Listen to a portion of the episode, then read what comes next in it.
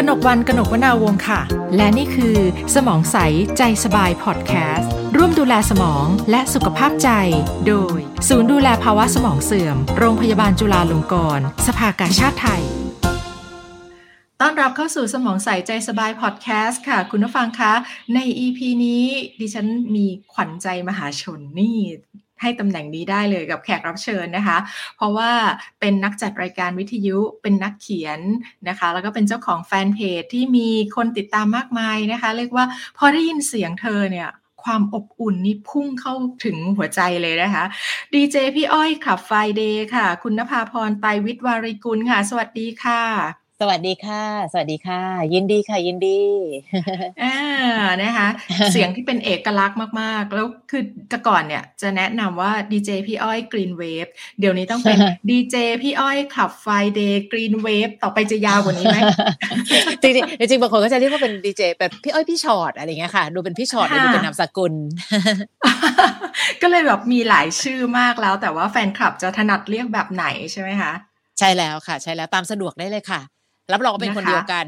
เพราะว่ามีเสียงเดียวเสียงนี้ที่เป็นเอกลักษณ์เนาะนะคะจัดรายการที่ Green Wave แล้วก็มีทำรายการทีวีด้วยใช่ไหมคะใช่แล้วค่ะ ก็มีคลับไฟเดย์โชว์ค่ะ อันนั้นไปเปิดเรื่องจริงจากหัวใจคนดัง จริงๆ มันก็ต่อยอดมากับคลับวิทยุนั่นแหละค่ะ แต่คราวนี้พอเป็นรายการทีวี มันก็เลยจะกลายเป็นอีกแบบหนึ่งคือ ถ้าเราทำแบบวิทยุเป๊ะๆเช่นมานั่งนั่งเปิดโทรศัพท์แล้วก็นั่งคุยกับสายที่โทรเข้ามา ก็อาจจะจะ มันก็ไปฟังวิทยุก็ได้เนาะเออมันไม่ใช่ทีวีอ่าก็เลยกลายเป็นเปิดเรื่องจริงจากหัวใจคนดังเป็นคลับไฟเดย์โชว์แล้วก็อีกรายการหนึ่งอันนั้นคือพี่อ้อยพี่ชอตตัวต่อตัว ก็คือคล้าย ๆ กับวิทยุ แต่เจ้าของเรื่องจะมานั่งคุยด้วย แต่ด้วยความเป็นส่วนตัวของเจ้าของเรื่องอะค่ะเขาก็จะแบบไม่อยากจะนั่งคุยแบบเห็นหน้าเห็นตา ก็เลยเป็นเป็นวิธีการในการนั่งหันหลัง ก็เลยกลายเป็นเป็นเอกลักษณ์อีกแบบหนึ่งคือถ้าเป็นพี่อ้อยพี่ชอตตัวต่อตัวบางคนจะเรียกว่ารายการที่นั่งหันหลัง เจ้าของเรื่องนั่งหันหลัง ค่ะอ่ามีรายการวิทยุรายการทีวี แล้วก็มีหนังสือด้วยใช่ค่ะ ก็หนังสือเนี่ยจริงๆแล้วเขียนมาเรื่อยๆนะคะ ตั้งแต่บางคนเนี่ยอาจจะเคยรู้จักตั้งแต่สมัยหลังไม่มีไออุ่น ตอนนั้นนี่คือประมาณโอ้ยยี่สิบกว่าปีได้ค่ะนานมากหลังไม่มีไออุ่นน่ะใช่ค่ะ มันก็มีเหนื่อยใจแต่ไว้อยู่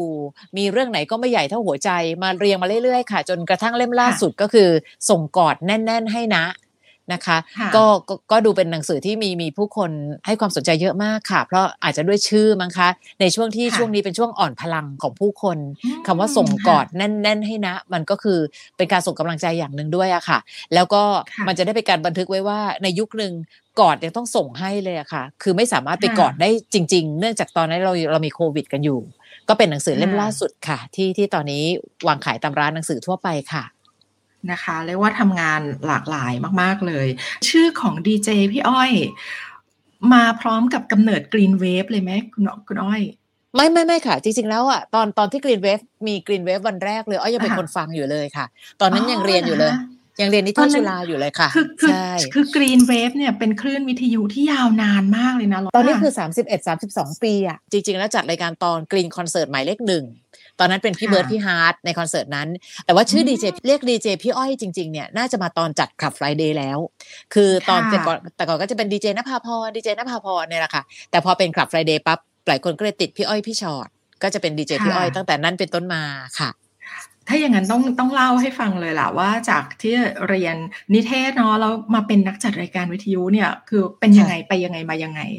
จริงๆเรียนสายตรงแล้วก็ทำงานสายตรงมาก ตรงแบบที่คิดว่าไม่น่าจะตรงอะไรขนาดนี้ได้อีก เอกเกิดมาเพื่อสิ่งนี้ ฉันเกิดมาเพื่อสิ่งนี้เลย มันอาจจะชัดเจนก็ได้ค่ะว่าตัวเองเป็นคนอยากเป็น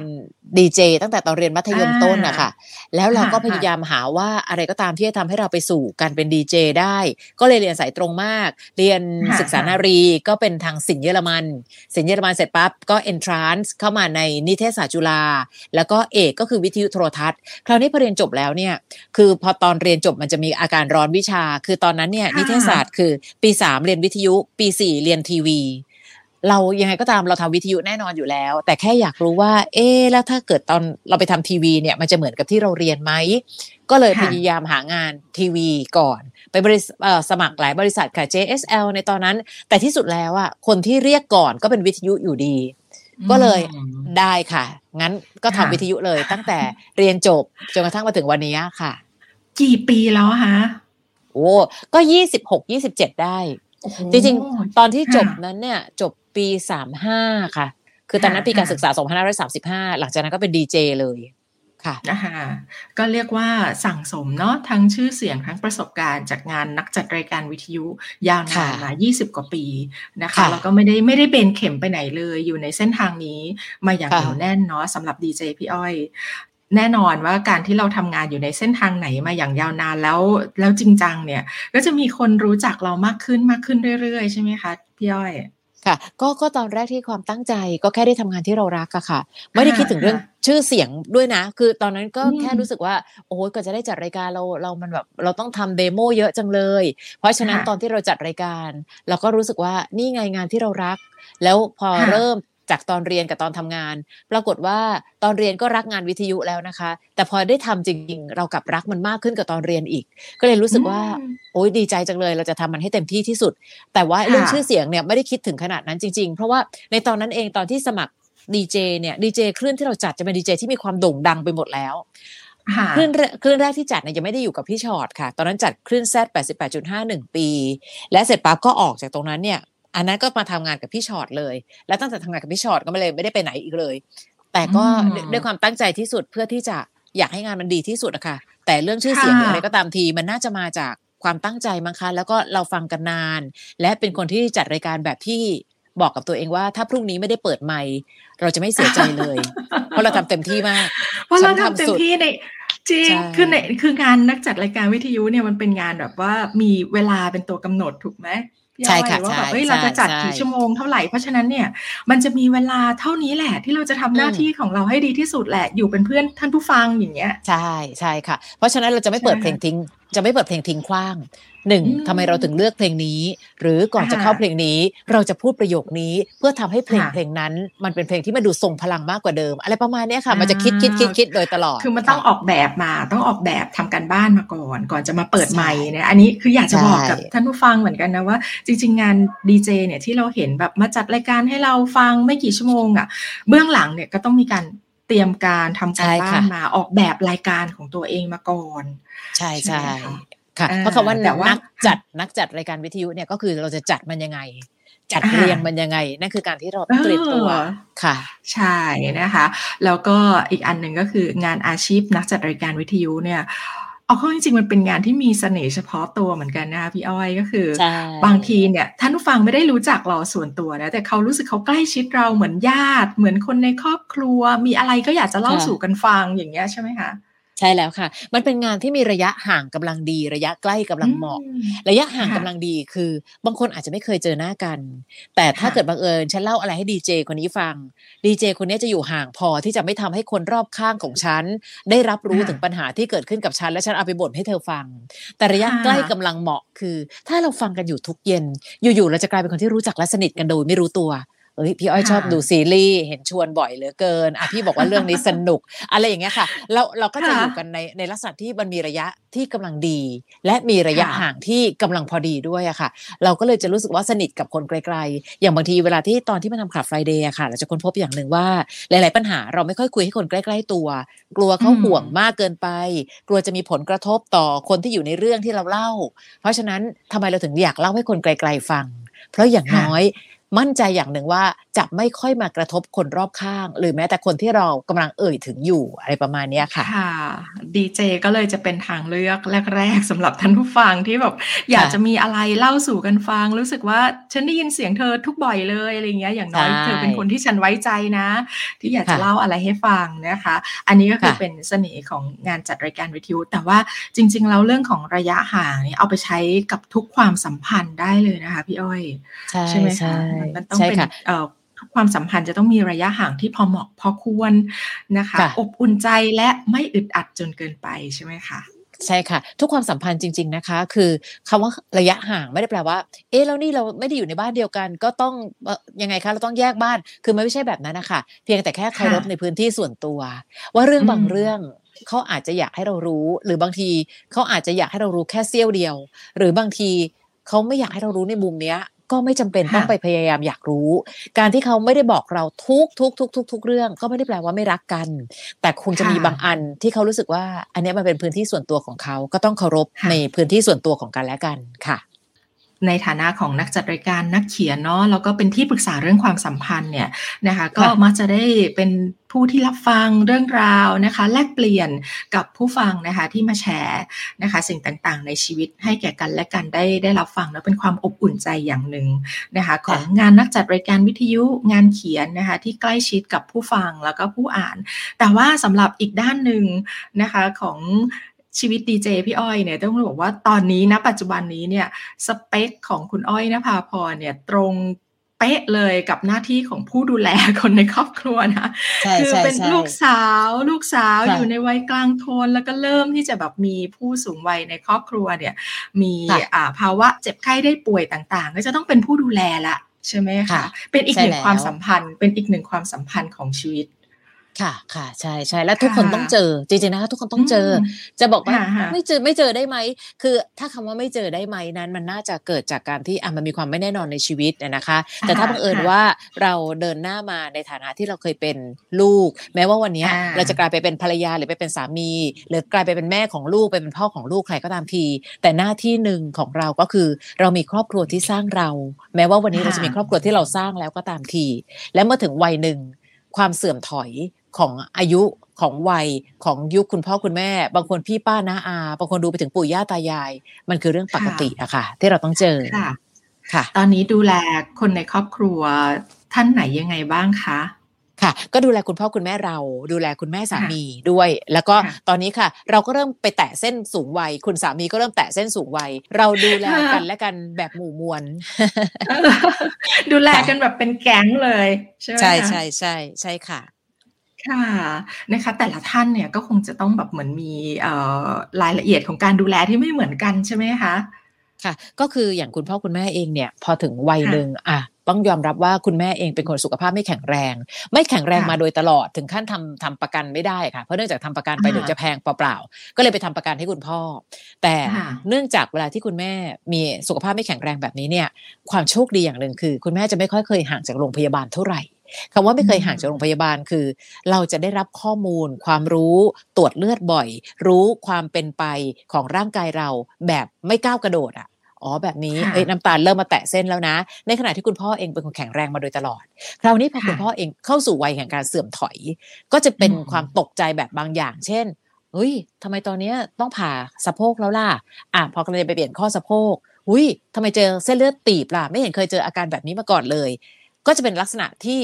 ไม่เหมือนกับแม่ คือแม่เนี่ยจะเหมือนกับค่อยๆมา ค่อยๆเห็น เพราะเราจะเห็นเหมือนการพลอตกราฟมาโดยตลอด แต่กับคุณพ่อเองซึ่งแข็งแรงแข็งแรงมาโดยตลอดปั๊บหนึ่งพอเจอภาวะก้าวกระโดดแบบเนี้ยก็จะค่อนข้างตกอกตกใจ แต่ที่สุดแล้วก็ต้องสตินะคะ หรืออย่างอย่างคุณแม่สามี คุณแม่สามีแข็งแรงมากค่ะ แต่ที่สุดแล้วก็เจอต้อหิน ซึ่งเป็นต้อหินขั้นที่เรียกว่าตอนนี้มองได้แค่ประมาณ 30%แล้ว อ่าก็ก็ต้องรับมือกันอีกแบบหนึ่งประกอบกับว่าพี่สาวของคุณสามีสโตรกค่ะ เส้นเลือดสมองแตกตั้งแต่วัยแค่ห้าสิบกว่า เพราะฉะนั้นวันนี้บ้านเราเลยมีตำราสุขภาพเต็มไปหมดเลยเกือบทุกแผนกแล้วของการเจ็บป่วยอะค่ะใช่ค่ะตำราสุขภาพก็เลยเป็นสิ่งหนึ่งที่ทำให้เราเอาตำราเหล่านั้นดูแลตัวเองด้วย อ่า ในทุกมุมจริงๆ ในความโชคร้ายที่มีเจออยู่กับผู้ป่วยเยอะ ความโชคดีคือ เรามีตำราสุขภาพเยอะมาก เรารู้จักคุณหมอ น้องๆพยาบาล เราพูดคุยกันถึงเรื่องของวิธีการในการดูแลตัวเองกันเยอะมาก และมันก็กลายเป็นส่วนหนึ่งในเนื้อหาที่เราไปพูดในการจัดรายการได้ด้วยค่ะค่ะ นี่หลักเอ่อฟังดูเร็วเนี่ยคุณอ้อยดูแล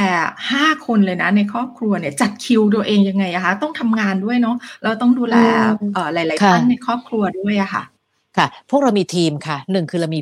น้องๆเรามีพี่ๆน้อง คือคนนี้พี่คนโตแล้วก็ยังมีน้องๆ ในขณะที่คุณสามีเองก็มีพี่ๆ ซึ่งในขณะเดียวกันเราคือการบริหารจัดการนะคะคืออ้อยว่ามันไม่สามารถที่จะเอา 24 ชั่วโมงมาหารเวลากันเป๊ะๆ เช่นอะตอนนี้ คุณพ่อแข็งแรงดีอยู่ อะแม่ เอ๊ะทำไมโพแทสเซียมสูงล่ะไหนเราไปหาคุณหมอซิอะคุณแม่ต้องไปตรงนี้ตรงนี้ก่อนนะ ต้องรักษาอันนี้ก่อน เราก็จะสลับกันเอ้ยวันนี้เราต้องทำงาน อะน้องชายคนที่สองอยู่ไหม น้องชายสองเสร็จปั๊บสองมีงานปั๊บอ้าวน้องชายสามอยู่ไหม อะไรประมาณนี้ค่ะ ซึ่งมันคือการจัดทีม แต่การจัดทีมจะเกิดขึ้นได้จากอะไร จากการที่หนึ่งเราต้องเข้าใจก่อนคำว่าใจเข้าใจเรา เช่นเราก็จะไม่สามารถที่จะแบบว่าเฮ้ย ก็ตอนนี้เจ้ไม่ว่างอะ ต้องมาสิ เดี๋ยวก่อน น้องก็ต้องมีธุระของน้อง น้องมีลูกเล็ก เพราะฉะนั้นเฮ้ยเราต้องเข้าใจเขามาแค่สองชั่วโมงก่อน เดี๋ยวพอเจ้เสร็จจากตรงนี้ปั๊บเดี๋ยวสลับกันตรงนี้นะ มันก็เลยจะเกิดความเข้าใจโดยทีมโดยเป็นความเข้าใจแบบที่เรียกว่าเราไม่ได้บังคับให้ใครต้องมาดูนะคะ ไม่ว่าอะไรก็ตามเราใช้คำว่าถ้าช่วยได้เราพร้อมจะลงไปช่วยเสมออะคุณสามีตอนนี้คุณสามีอยู่แม่สอด คุณแม่สามีอยู่ที่แม่สอด ในขณะที่ถ้าตรงตรงนี้เราแบ่งเวลาแล้วว่าที่บ้านโอเคละ นั่นแหละค่ะบินขึ้นไปที่นู่นไปใช้เวลากับครอบครัวอะคุณแม่แม้จะมองไม่ค่อยชัดมาก แต่ก็ต้องเรียกว่าดูแลทั้งความเป็นอยู่และความเป็นสุขอะ เช่นถ้าเป็นคนอื่นจะบอกว่า มองก็ไม่ค่อยชัดจะพาไปไหน พาไปเถอะอย่างน้อยความสุขในการที่ได้ออกจากบ้าน พาไปไปเดินเดินเข้าห้าง แม่สอดก็มีห้างใหญ่ ๆ อยู่ไม่กี่ห้างอยู่แล้ว แม่ชอบกินอันนี้ใช่ไหมไปได้เลย ไปกินปิ้งย่างไหมปิ้งย่างไม่ได้แบบปิ้งย่างเดี๋ยวจะไอ้นี้เกินไปเดี๋ยวสอดท้องเนาะเอาเป็นแบบไหนแบบไหนดี แค่ได้ไปเดิน แค่ได้ไปเห็นดูแลความเป็นสุขของท่านด้วยอะค่ะ แล้วเชื่อเถอะทุกคนทำได้ ไม่ได้แบบว่ามาบอกแบบนี้แบบโอ้ยใครจะไปทำได้ เดี๋ยวพอถึงวันหนึ่งก็ทำได้ค่ะ คือบางทีเราเองบางคนอาจจะหนักกว่าพี่อ้อยด้วยซ้ำที่เขาต้องมีลูกอีก เขาก็ต้องไปดูแลตัวลูกอีกพี่อ้อยกับสามีไม่มีลูกพอหลังจากแท้งไปหนึ่งคนก็ไม่มีลูก เพราะฉะนั้นเรามีหน้าที่เป็นลูกเต็มที่เลย ในขณะที่น้องๆเอง น้องๆเองก็มีความทั้งความเป็นพ่อเป็นแม่อยู่ด้วย เพราะฉะนั้นเราต้องใจเขาใจเรา อ่า ประมาณเนี้ยค่ะ จัดแบ่งเวลา จากหลักๆเนี่ยคือการเป็นทีมเวิร์กของผู้ดูแลนี่สำคัญมากเลยนะคะพี่อ้อย เพราะว่าบางทีโอ้โหคนเดียวไม่อยู่แน่นอนก็คือต้องแตะไม้แตะมือกันจัดชิวกันใช่ไหมคะสำหรับคนที่ยังแข็งแรงอยู่ก็ต้องมาทำหน้าที่เป็นผู้ดูแลค่ะ จริง ๆ ด้วยความสัตย์จริงนะ คือตอนที่ตอนที่ป้ากับแม่เนี่ยเขาสลับกันเข้าโรงพยาบาลอะตอนที่ทุกคนหายดีกลับมาบ้านแล้วว่ายังบอกเลยว่า แม่ขอบคุณมากๆที่แม่มีลูกสามคน ซึ่งมันมันสับสลับสับเหวี่ยงได้ และในฐานะที่ตัวเองเป็นวิทยากร วันนี้ถ้าบังเอิญไปพูดที่ใดก็ตามได้บอกว่า มีลูกหลาย ๆ คนเธอค่ะ อีกหน่อยเด็ก ๆ จะได้ไม่เหนื่อยพี่อ้โดนด่าแน่นอน เพราะทุกคนก็พูดทุกคนจะพูดว่าไม่รู้หรอกว่าการมีลูกคนนึงเนี่ยมันค่าใช้จ่ายขนาดไหนเข้าใจหมดเลย เพียงแต่บังเอิญว่าพอถึงวันหนึ่งที่เราเป็นลูกแล้วเราเติบโตมา วันนี้พอมีคนแปะมือแล้วเนี่ย เรารู้สึกเลยว่า โอ้โหทีมเราแข็งแกร่งพอแฮะ แต่ก็ไม่ได้บอกนะคะว่าต้องมีลูกกันกี่คนหรือว่ามีลูกคนเดียวแล้วมันเป็นเรื่องไม่โอเค ไม่เกี่ยวค่ะแค่เล่าแล้วก็แชร์ประสบการณ์ให้ฟัง ถ้าบังเอิญว่าสามารถที่จะเฮ้ยให้เขามีพี่มีน้อง ในวันที่เขาเติบโตขึ้น เขาก็จะมีทีมเวิร์กและยิ่งเราเข้าสู่สังคมผู้สูงวัยอะค่ะ แปลว่าเด็กหนึ่งคนไม่ได้ดูแลเฉพาะพ่อแม่ เขาอาจจะดูแลพี่ป้าน้าอา ดูแลปู่ย่าตายายด้วยนะ ถ้าเกิดบังเอิญว่าเขาได้เป็นคนที่แข็งแกร่งอยู่คนเดียว และเป็นลูกคนเดียวเป็นหลานคนเดียว ถ้าเขามีทีมเวิร์กได้ก็ดี แต่ก็ไม่ได้บอกว่าเออมามีลูกเยอะๆกันเถอะค่ะ เพราะเข้าใจเหมือนกันค่ะว่าวันนี้การดูแลการเลี้ยงลูกหนึ่งคน ค่าใช้จ่ายในชีวิตสูงเหลือเกินเข้าใจเลยค่ะใช่ไหมมันไม่เหมือนแบบว่ารุ่นเราที่แบบพ่อแม่ดูแลแล้วอ่ามีลูกหลายคนได้อะไรเงี้ยยุคนี้ก็คือปัจจัยมันเปลี่ยนไปแล้ว แต่ทีนี้อยากรู้อย่างนี้ค่ะเออพี่อ้อยเนี่ยดูแล หลาย ๆ ท่านในครอบครัวเนาะแล้วก็มีพี่ ๆ น้อง ๆ สับเปลี่ยนการเนี้ย กังวลไหมล่ะว่าถ้าวันหนึ่งเราเองเป็นผู้สูงวัยแล้วเราเจ็บป่วยเราเองก็ไม่มีลูก แล้วใครจะเป็นฝ่ายดูแลเรา ในชีวิตนี้คิดไว้เลยค่ะว่าจะเก็บเงินสักก้อนค่ะ เอาไปจ้างพยาบาล วางแผนระยะยาวเลยใช่ปะทุกคนควรมีค่ะ ต่อให้มีลูก เรารู้ได้ยังไงคะว่า ลูกเขาจะไม่มีภาระของตัวเอง วันหนึ่งที่การเลี้ยงลูกขึ้นมาหรือการมีลูกหนึ่งคนเขามีลูกเพียงเพราะว่าหนึ่งมันคือเครื่องชูหัวใจและเขาก็มีลูกได้ แล้วก็เลี้ยงลูกขึ้นมาให้เติบโต ความหวังของพ่อแม่ทั้งโลกอะค่ะ อยากให้ลูกดูแลตัวเองได้อย่างดี เพราะว่าวันนี้นั่งดูข่าวก็ยังรู้สึกเลยว่าเออเนอะพ่อแม่บางคนจะต้องดูแลลูกจนกระทั่งแม้ว่าลูกจะอายุเสือสามสิบสี่สิบห้าสิบแล้ว ยังสร้างภาระไม่เลิกก็มี เพราะฉะนั้นมันไม่ได้เป็นตัวการันตีเลยค่ะว่า การมีลูกแปลว่าอ้าฉันจะได้ฝากผีฝากไข้ถ้าคิดแบบนั้นไปอะเรารู้แหละค่ะว่าถึงวันนั้นเอง ลูกๆจะมีภาระหน้าที่หนักหนาขนาดไหน วันนี้มีคนที่เป็นลูกหลายคนนะคะ เป็นคนที่เข้ามาปรึกษาด้วยซ้ำแล้วก็บอกว่าหนูอยากกระตันยูนะพี่นะ แต่ตอนเนี้ย แค่พาตัวเองให้รอดกับครอบครัวของเรายังยากเลยยากแล้วใช่เข้าใจไปหมด เพราะฉะนั้นไม่ว่าจะมีลูก ไม่ว่าจะมีสามีหรือเปล่า บางทีเราก็ต้องวางแผนของเราไว้คร่าว ๆ ทุกคนหลังเกษียณเช่นกัน บางคนไม่มีแฟนเป็นเป็นคนโสด คุณพ่อคุณแม่ก็บอกว่านี่เราจะแก่ไปใครจะดูแลคุณพ่อคุณแม่ต้องฟังคลับไฟเดย์ค่ะ ใช่ว่าการมีแฟน มีสามีหรือมีภรรยา จะคาดหวังว่าเขาจะดูแลเราได้ วันนี้อาจจะเป็นภาระเพิ่มเพิ่มขึ้นอีกนะคะ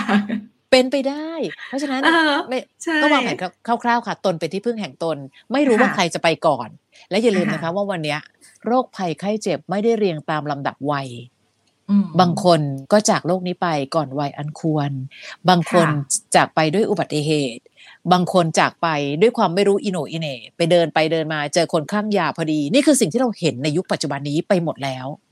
เพราะฉะนั้นค่ะวันนี้เรายิ่งเห็นความไม่แน่นอนหนักขึ้นเรื่อยๆ วันนี้สิ่งที่บอกกับตัวเองเสมอเลยคือ ไม่มีอะไรเสมอไป เราทำให้ค่ะดีที่สุดในจุดของเรา เราดูแลค่ะคนอื่นได้ ดูแล เราดูแลไปถึงหลานๆได้ ดูแล ดูแลน้องได้ก็ดูแลพอถึงวันหนึ่งจะคาดหวังว่าเขาต้องมาดูมาดูแลเราไหม เอาแค่ว่าเขาดูแลตัวเองให้ดีที่สุดได้ จบหมดหน้าที่ของค่ะเรา เท่านั้นเองอันนะคะแล้วเราก็ค่ะต้องวางแผนระยะยาวสำหรับการดูแลตัวเองด้วย อันนี้เป็นอีกโจทย์ใช่หนึ่งที่สำคัญด้วยใช่ไหมคะใช่ค่ะตะใช่กี้ค่ะเนี้ยชอบคำพูดของพี่อ้อยอันหนึ่งมากเลยว่าดูแลผู้สูงวัยที่ท่านเจ็บป่วยเนี่ย ต้องดูแลให้ท่านได้ทั้ง เป็นอยู่ความเป็นแล้วก็เป็นสุขด้วยใช่ไหมใช่ดูแลทั้งความเป็นอยู่และความเป็นสุขของท่านด้วย เพราะว่าหลาย ๆ ครั้งเนี่ยเวลาเราดูแลผู้ป่วยในครอบครัวเนี่ย เรามักจะดูแลเขาแบบผู้ป่วยอะแต่แต่ความเป็นผู้สูงวัยเนี่ยโอ้โหเวลาถูกดูแลแบบผู้ป่วยเนี่ยมันมันทำให้ท่านอึดอัดใจเหมือนกันใช่ไหมคุณอ้อย ใช่ค่ะไม่มีสองแบบหนึ่งอ่าอึดอัดใจหรือสองอืมเคยตัวอ่าก็คือว่าเคยตัว อย่างคุณพ่อเนี่ยก็ฉันก็คุณพ่อป่วยตลอดเวลาอะไรอย่างเงี้ยใช่ใช่เพราะอย่างคุณพ่ออ่าเองเนี่ยค่ะ ผ่าสะโพกมาสิ่งที่หมอค่ะย้ำเสมอว่าต้องเดินเยอะๆนะครับอืมคราวเนี้ย ไอ้ด้วยความที่เราก็ขา spoil ไม่เป็นไร ดูแลอย่างกับผู้ป่วยติดเตียงเลยค่ะ ตอนแรก คืออาเข้าถึงทุกมื้อวางปั๊บหนึ่งเห็นเขาเจ็บปั๊บหนึ่งกินได้เลยป้าเอานี่นะเอาน้ำชานะเดี๋ยวเอานี้นะต้มน้ำชาไว้ให้แล้วนะยกมาเสิร์ฟเสิร์ฟเสิร์ฟเสิร์ฟเสิร์ฟจนกระทั่งคุณหมอบอกว่ากล้ามเนื้อตรงเนี้ยมันไม่แข็งแรงอะครับ ยังไงก็ต้องเดินอืมอืมตั้งแต่นั้นเราต้องปรับสู่อีกโหมดหนึ่งค่ะ เช่นค่ะเออป้ากินข้าวหลังในครัวเลยนะ เดินไปเลยเนี่ยตอนนี้ตักไว้ให้แล้วเรียบร้อย แต่ต้องเดิน บางค่ะทีบางทีเราก็ต้องใจแข็งพอค่ะ ไม่อย่างนั้นเราก็เราจะเราจะเป็นส่วนหนึ่งซึ่งทำให้เขาอ่อนแอเกินกว่าความจำเป็น ค่ะ เวลาเวลาดูแลคนที่เจ็บไข้ได้ป่วยเนาะโดยเฉพาะกับผู้สูงอายุเนี่ยเอ่อนอกจากว่าท่านจะป่วยกายอะค่ะ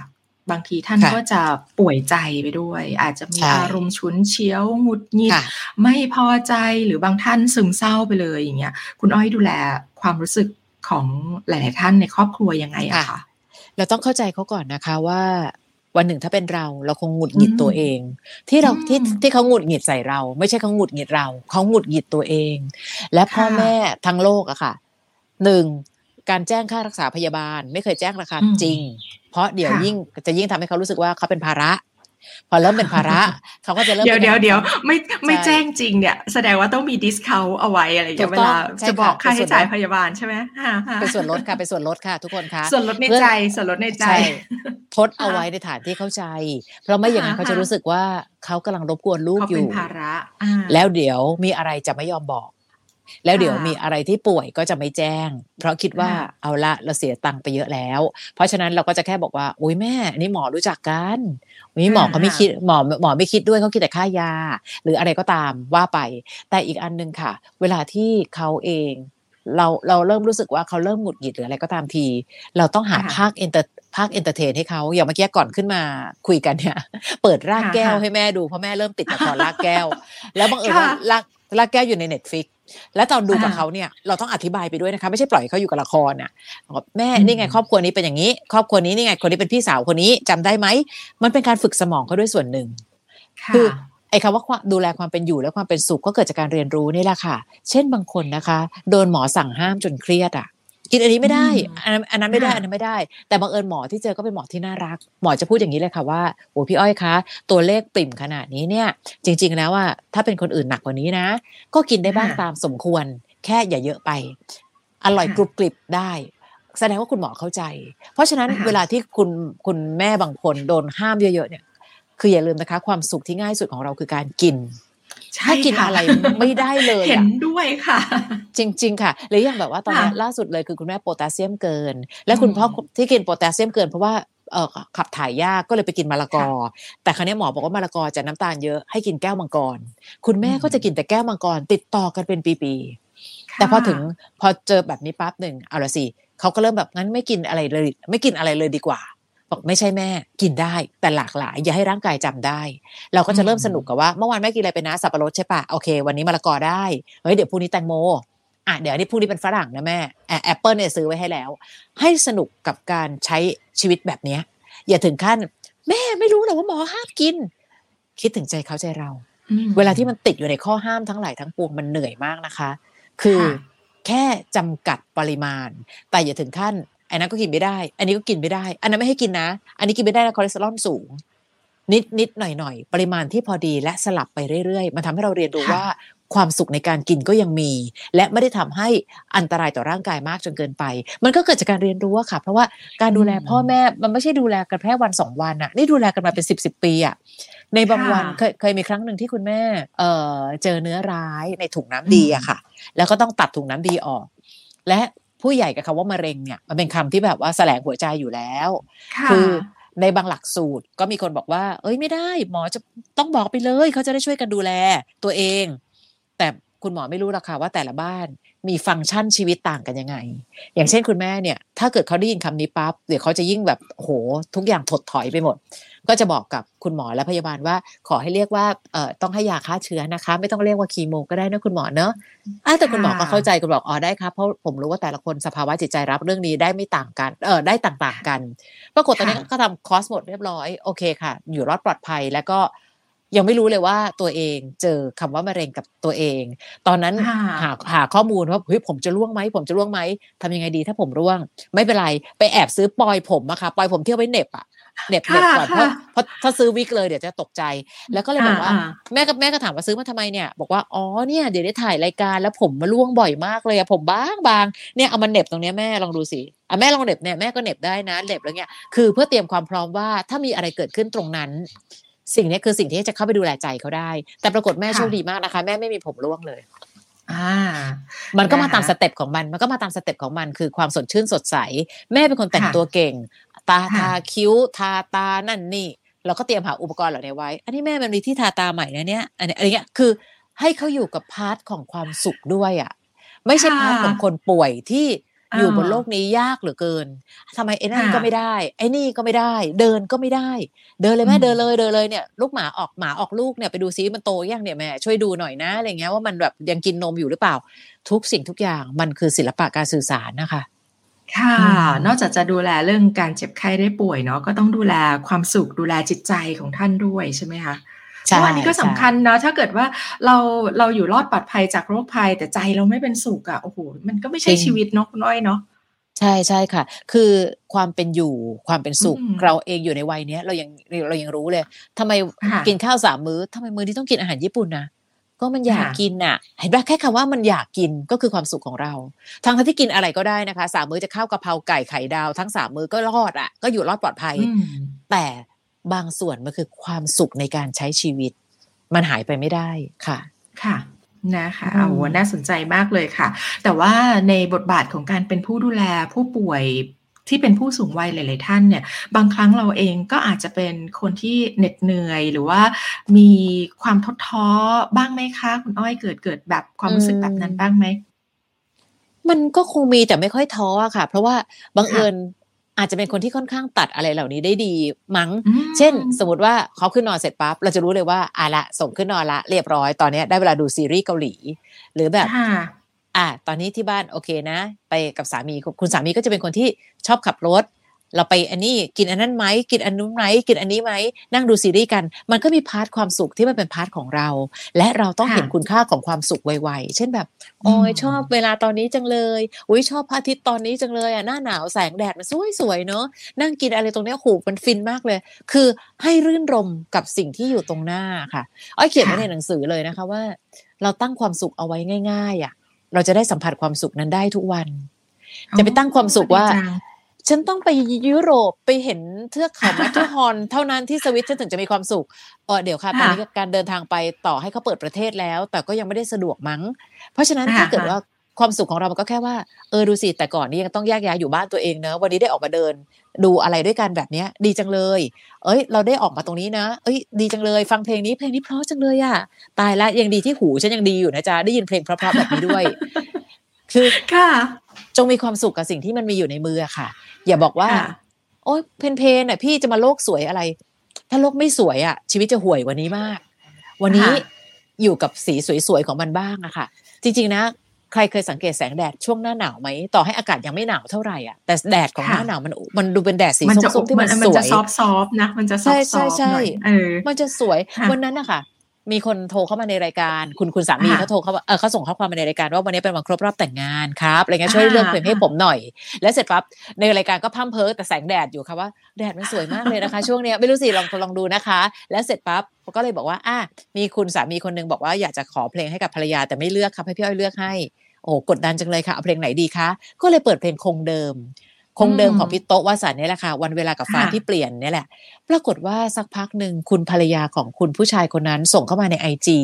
แล้วก็พูดว่านี่คือภาพตอนที่พี่อ้อยเปิดเพลงให้ค่ะกำลังนั่งเรือ แล้วก็อยู่ตรงพระปรางวัดอรุณนะคะและเป็นพระอาทิตย์ตอนตกดินพอดีอะโอ้โหแบบโอ้โหมันมันสมันสวยมากจริงๆ ภาพมันสวยมากแล้วเขาบอกว่าพี่อ้อยคิดดูสิคะ ได้ฟังเพลงที่พี่อ้อยเปิดกับข้างหน้า คือตอนเนี้ยวิวเนี้ยคือภาพที่เราเห็นกันอยู่อ่า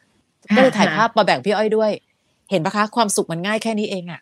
ความสุขมันง่ายก็แค่คือใส่ใจอะอืมก็คือคือสามีภรรยาเขาก็อยู่ด้วยกันพอดีอย่างเงี้ยเหรอคะใช่ใช่ค่ะเพราะคุณอ๋อคุณคุณสามีเขาแบบว่าจริงๆเขาขอตั้งแต่ค่ะตอนอยู่ในรถจนกระทั่งเขาไปอยู่ในเรืออ่าจนกระทั่งเขาก็ค่ะเอาเสียบหูฟัง แล้วไม่รู้ว่าจะมาเปิดเพลงให้ตอนนี้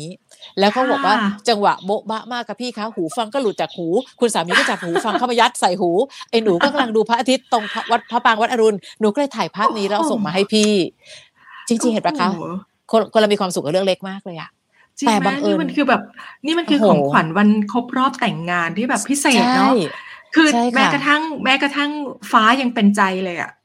ใช่ค่ะ ซึ่งตรงนั้นไม่ได้เป็นซีนที่อืมเซตเอาไว้ แต่มันเป็นซีนอ่าโบ๊ะบะพอดี คือเขาก็อืมกำลังนั่งโรแมนติกกันเอ้าตายแล้วพี่อ้อยดันค่ะเปิดเพลงให้พอดีแต่แล้วเมียผมไม่ได้ยิน ก็เลยต้องรีบเอาหูฟังยัดใส่หูของเมีย และปรากฏหูฟังหล่นโอ้โหก็ต้องคว้าไอ้หูฟังเนี่ยมาใส่เข้าไป และปรากฏก็ได้อ่าภาพที่ได้เห็นภาพพระอาทิตย์ตกดินที่พระปรางวัดอรุณ พร้อมกับการฟังค่ะเพลงที่พี่อ้อยเปิดที่กรีนเวฟแล้วขนาดเป็นคนเปิดเรายิ่งดีใจใหญ่เลยว่า ขอบคุณมากที่ถ่ายรูปนี้มาให้ดู เพราะอยู่ในห้องจัด เราก็มีภาพแต่ห้องของเรา ไม่รู้ว่าเสียงค่ะเพลงที่เราเปิดไปให้กับคนฟังเขาฟังอยู่ เขาเห็นอะไรบ้างตอนที่เขาได้ยินเพลงนี้ เนี่ยค่ะ มันเป็นความสุขที่เรียบง่ายมาก อืม แล้วเพลงก็ความหมายดีด้วยนะ เพลงคงเดิมของพี่ใช่โตวสันใช่น่ะใช่ไหมใช่คะโอ้ค่ะมันทุกอย่างตั้งใจมันดูเลือกแบบว่า เออ ทุกอย่างมันดูแบบว่าช่วยกันเนาะทั้งค่ะแสงทั้งเพลงทั้งดีเจพี่อ้อยนะ ก็ทำให้บรรยากาศความสุขที่มันเรียบง่าย แต่ว่ามันมันลึกซึ้งได้ใช่ไหมคะค่ะแล้วเวลาเนี้ยอันนี้คือความสุขของนักจัดรายการวิทยุเหมือนกันเนาะเวลาใช่ที่ค่ะทั้งเพลงของเราหรือว่าคำพูดของเราเนี่ย ไปสร้างความสุขให้กับผู้ฟังได้ มันเป็นเหมือนการส่งต่อความสุข ทั้งสองใช่ค่ะฝ่ายอะใช่ไหมคะ ใช่ค่ะ และไอ้ความสุขเหล่านี้พอมันสะสมทุกวันอืมแบตสำรองของเราเนี่ย มันก็เลยมีพลังแบตอยู่เต็มอ๋อไอการที่เราจะค่ไปดูแลคนที่บ้าน แล้วมันเหน็ดค่ะเหนื่อย มันก็จะถูกอืมแบตสำรองเหล่านี้ส่งพลังให้เรื่อยๆ ส่งพลังให้เรื่อยๆ อ่า ประมาณเนี้ยค่ะค่ะเอออีกด้านหนึ่งเนาะพอพอพี่อ้อยพูดแบบนี้เนี่ยทำให้เห็นเลยว่า เอ้ยจริง ๆ การเจ็บไข้ได้ป่วยของคุณในครอบครัวเนี่ย มันก็สร้างพลังบวกได้เหมือนกันเนาะอย่างเช่นที่พี่อ้อยบอกว่า พอคนในครอบครัวป่วยเนี่ยทำให้พี่น้องทั้งสามคนต้องมาคุยกันละ ว่าเราจะช่วยกันยังไง ใช่ไหมคะค่ะแล้วก็โดยเฉพาะอย่างอย่างเช่น คุณแม่สามีเนี่ยเขาทราบมาว่าก่อนหน้านี้เนี่ย ความสัมพันธ์อาจจะไม่ได้เริ่มต้นด้วยดีใช่สักใช่เท่าไหค่ะร่ทั้งสองฝ่าย แต่ว่าพอถึงวันหนึ่งเนี่ย คุณอ้อยมาเป็นฝ่ายเป็นผู้ดูแลท่านแล้วเนี่ย ความสัมพันธ์ดีขึ้นยังไงไหมคะ อย่างรุนแรง ดีขึ้นอย่างรุนแรงอืมคือจริงๆแล้วค่ะก่อนจะค่ะมาถึงขั้นตอนตรงนี้มันจะผ่านโจทย์ผ่านอะไรมาเยอะอะนะคะ แล้วก็ค่ะต้องบอกว่าโจทย์แห่งการ เจ็บไข้ได้ป่วยคือไม่ได้บอกว่าทุกคนตอนนี้ถ้าแข็งแรงดีแล้วไปเจ็บไข้ได้ป่วยกันนะคะ แต่หมายถึงว่ามันมันคือวิธีการมองในสิ่งที่เจอ คนทุกคนอืมมีมรดกทุกข์เป็นของตัวเองค่ะ ทุกคนมีทุกเรื่องนั้นทุกเรื่องนี้นะคะ ในตอนนั้นเองตอนตอนนั้นเนี่ยก็คือคุณแม่เอง ก็เขาก็จะมีคนที่เขาเซตเอาไว้แล้วว่าคนนี้ต้องต้องมาเป็นสะพ้ายนะ ซึ่งก็ไม่ใช่พี่อ้อยค่ะอืมตอนนั้น แต่บังเอิญว่าด้วยอะไรก็ตามทีที่คุณสามีเองก็พยายามที่จะเดินหน้าแล้วก็เอาหน้า อย่าเพิ่งไปไหนนะอยู่ตรงนี้ด้วยกันก่อน ประกอบกับตอนนั้นพี่สาวสโตรกพอดีแล้วคุณแม่เองก็มีเส้นเลือดตีบนะคะ ต้องมารักษาที่กรุงเทพ และตอนนั้นก็ดันเป็นเราที่วิ่งเข้าวิ่งออกดูตรงนั้นดูตรงนี้ได้ดูแลท่านพอดี ใช่ค่ะแล้วคุณสามีต้องทำงานด้วย เพราะฉะนั้นอืมในวันนั้นเองมันก็เลยกลายเป็นวันเวลามั้งคะมันก็คงจะทำให้เราเห็นว่าอืมเฮ้ยในที่สุดแล้วต่อให้เป็นเพื่อนแค่เพื่อนเฉยๆเพื่อนเจอค่ะคนที่บ้านสองคนแบบนี้ มีปัญหาแบบนี้อืมเราเองก็ยังต้องช่วยเลยอะแล้วมันก็ค่ะคงทำให้มันผ่านวันเวลา แล้วก็เห็นว่าในที่สุดแล้ว เราก็ต้องจับมือผ่านมันไปให้ได้ ไม่ว่าจะเจอโจทย์ไหนก็ตามทีอะไรเนี้ยค่ะค่ะนะคะ อันนี้ก็คือเรียกว่าเป็นเป็นด้านที่ความเจ็บป่วยเนาะมาทำให้ความสัมพันธ์เนี่ยงอกงามมากขึ้นเอ่อพี่อ้อยอยากจะฝากอะไรไปถึงท่านผู้ฟังอีกหลาย ๆ ท่านที่กำลังทำหน้าที่เป็นผู้ดูแลผู้อื่นในครอบครัวไหมคะค่ะ อันหนึงค่ะ เลิกตั้งคำถามว่าทำไมต้องเกิดขึ้นกับฉัน มีคนเยอะมากที่เมื่อไหร่ก็ตามอะไรแบบนี้แล้วแบบทำไมต้องเกิดขึ้นกับฉันอะพี่อ้อยถามหน่อยค่ะ ถ้าไม่เกิดขึ้นกับฉันจะให้เกิดขึ้นกับใคร เพราะฉะนั้นเมื่อไหร่ก็ตามที่มันเกิดขึ้นกับเราทำให้ดีที่สุดกับทุกอย่างที่อยู่ข้างหน้า เราไม่รู้หรอกค่ะว่า เราดูแลท่านมาถึงขนาดเนี้ย วันไหนที่การดูแลของเราก็ยังดูแลเหมือนเดิม แต่ทำไมทุกอย่างมันไม่เป็นอย่างที่เราหวัง แต่อย่างน้อยที่สุดมองย้อนกลับไป เราทำเต็มที่ทุกวินาทีที่ยังมี และวันหนึ่งมันก็เป็นเราอะค่ะ เราไม่ได้อยู่ค้ำฟ้าหรอก วันหนึ่งเราก็จะเกิดอาการแบบนี้อยู่แล้วค่ะ เกิดขึ้นตั้งอยู่ดับไป เราก็เกิดแก่เจ็บตาย เพียงแต่แค่ว่าวันนี้ในเมื่อเราทำหน้าที่ของเราอย่างดีที่สุด เราจะได้ตำราแห่งการเรียนรู้ การใช้ชีวิต การดูแลสุขภาพ เอามาใช้กับเราแล้วในที่สุดแล้วเราก็ดูแลตัวเองให้เต็มที่เท่าที่เป็นไปได้ พอวันหนึ่งความเสื่อมถอยมาถึง เห็นเปล่าครั้งหนึ่งเราเคยดูแลแม่ยังไง วันนี้เราจะยิ่งเข้าใจว่าอ๋อเราเข้าใจแล้วว่า ตอนนั้นแม่ไม่สบายใจไม่สบายตัวตรงไหนหงุดหงิดกับเรื่องอะไร และถ้าตอนนั้นเราดูแลท่านแบบนั้น มันก็เหมือนกับเราได้ใช้วิธีการนั้น เอากลับมาดูแลตัวเอง วันนี้ทุกสิ่งทุกอย่างมันคือสิ่งที่เราต้องเรียนรู้อะค่ะคำหนึ่งที่พูดกับตัวเองเสมอคือ ต่อให้เราเรียนจบไม่ได้สิ้นสุดการเรียนรู้ เราเปลี่ยนครูไปเรื่อยๆ บางทีความเจ็บป่วยของคนที่เรารักก็เป็นครูอีกแบบหนึ่งให้เราได้รู้ว่าเห็นปล่าเข่าแบบเนี้ยตอนเนี้ยแม่ผ่าเข่านะ ถ้าตอนนั้นเนี่ยเราดูแลเข่าให้ดี อาจจะไม่ต้องจบที่ผ่าเข่าแบบนี้ ก็จะทำให้เราหันกลับมาดูแลตัวเองได้ตั้งแต่เนิ่นๆ นะคะ และอีกอันหนึ่งค่ะ ถ้าเราเป็นคนที่ดูแลผู้ป่วย ไม่ใช่การที่ต้องดูแลผู้ป่วยอยู่ตลอด 24 ชั่วโมง เราต้องหามุมที่เราจะไปหายใจ แบบที่เราอยากทำอะไรก็ทำบ้าง ไม่รู้นะคะจะมีพี่น้องมาสลับไหมหรือแม้แต่เอ่อจ้างใครบ้างในบางรอบ อันนี้พี่ขอจ้างฟรีแลนซ์นะคะ น้องช่วยดูแลถึงช่วงครึ่งวันนี้นะคะ เพื่อให้เอาตัวเองไปหาแบตสำรอง เวลาที่เราอยู่กับคนป่วยมากๆ และชีวิตมัน routine เนี่ย ทั้งสมองค่ะทั้งร่างกายมันล้าค่ะ หรือแบบอุ้ยฉันนอนไม่พอมาหลายคืนแล้วคืนนี้ขอจ้างแล้วกันนะคะ นิดนึง เดี๋ยววันเนี้ยพี่จะหลับให้เต็มที่อย่างน้อยฟื้นฟูให้เราแข็งแรง แล้วกลับมาดูแลท่านต่อก็ยังดี แต่อย่าถึงขั้นให้มันวนลูปวนลูปวนลูปจนรู้สึกว่าเราต้องจมและฝังอยู่กับตรงนี้ จนไม่สามารถจะไปมีชีวิตตัวของตัวเองได้พี่อ้อยบอกคุณผู้ฟังหลาย ๆ คนที่มาเคยมาปรึกษาเรื่องแบบนี้ น้องต้องสลับลูก เพราะว่าไม่อย่างนั้นค่ะน้องจะล้าไปเรื่อยๆล้าไปเรื่อยๆ จนวันหนึ่งถ้ากลายเป็นเราเป็นคนป่วยแทนน้องจะเครียดกว่านี้ เครียดที่อ่าแม่กับพ่อก็ป่วยไม่มีคนดูแล ฉันยังมาอะนอนป่วยอีกไม่ใช่ละ ค่ะอ่าอ้าวต้มัอนงจะหากเวลาลายในเป็นดับเบิลเออจะกลายเป็นใช่ดับเบิลความเครียดขึ้นไปอีกถ้าเราเองก็ป่วยด้วยใช่ไหมอย่างน้อยต้องมีคนแข็งแรงสักคนใช่เอาไว้ค่ะดูแลคนอื่นใช่ไหมเราเองก็ต้องดูแลค่ะตัวเองให้แข็งแรงเนาะเพื่อที่จะค่ะได้เป็นหลักในการดูแลคนอื่น ๆ ด้วยในครอบครัวนะคะ วันนี้ก็ขอส่งกอดแน่น ๆ นะ ให้กับค่ะดีเจพี่อ้อยนะขอบคุณคะเอาไว้ค่ะสำหรับการทำหน้าที่ในการเป็นผู้ดูแลคนในครอบครัวด้วย แล้วก็ขอบคุณมาก ๆ เลยค่ะ วันนี้ค่ะมาแบ่งปันประสบการณ์เนาะแล้วก็คุยกับ ดีเจพี่อ้อยมาเกือบเกือบๆเออค่อนๆชั่วโมงเนาะประมาณ 40 นาทีเนี่ยค่ะรู้สึกว่า ตัวเองก็ได้รับพลังเหมือนกันนะ เอโอ้อเรารู้สึกแบยิบนเอ้ดียค่ะเออ ใช่ใช่รู้สึกแบบเอ้ย อะไรหลาย ๆ อย่าง มันก็คลายคลายๆตัวลงนะคะ ก็ขอบคุณค่ะมุมมองเชิงบวกนะคะ ที่ทำให้ผ่อนหนักเป็นเบานะคะสำหรับหลายค่ะๆกรณีด้วยสำหรับดีเจพี่อ้อยค่ะ คุณนภาพรไตรวิทย์วารีกุลนะคะ แขกรับเชิญค่ะในพอดแคสต์สมองใสใจสบายวันนี้ ขอบคุณและสวัสดีค่ะ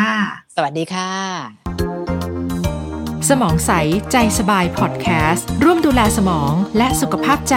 โดย ศูนย์ดูแลภาวะสมองเสื่อม โรงพยาบาลจุฬาลงกรณ์สภากาชาติไทย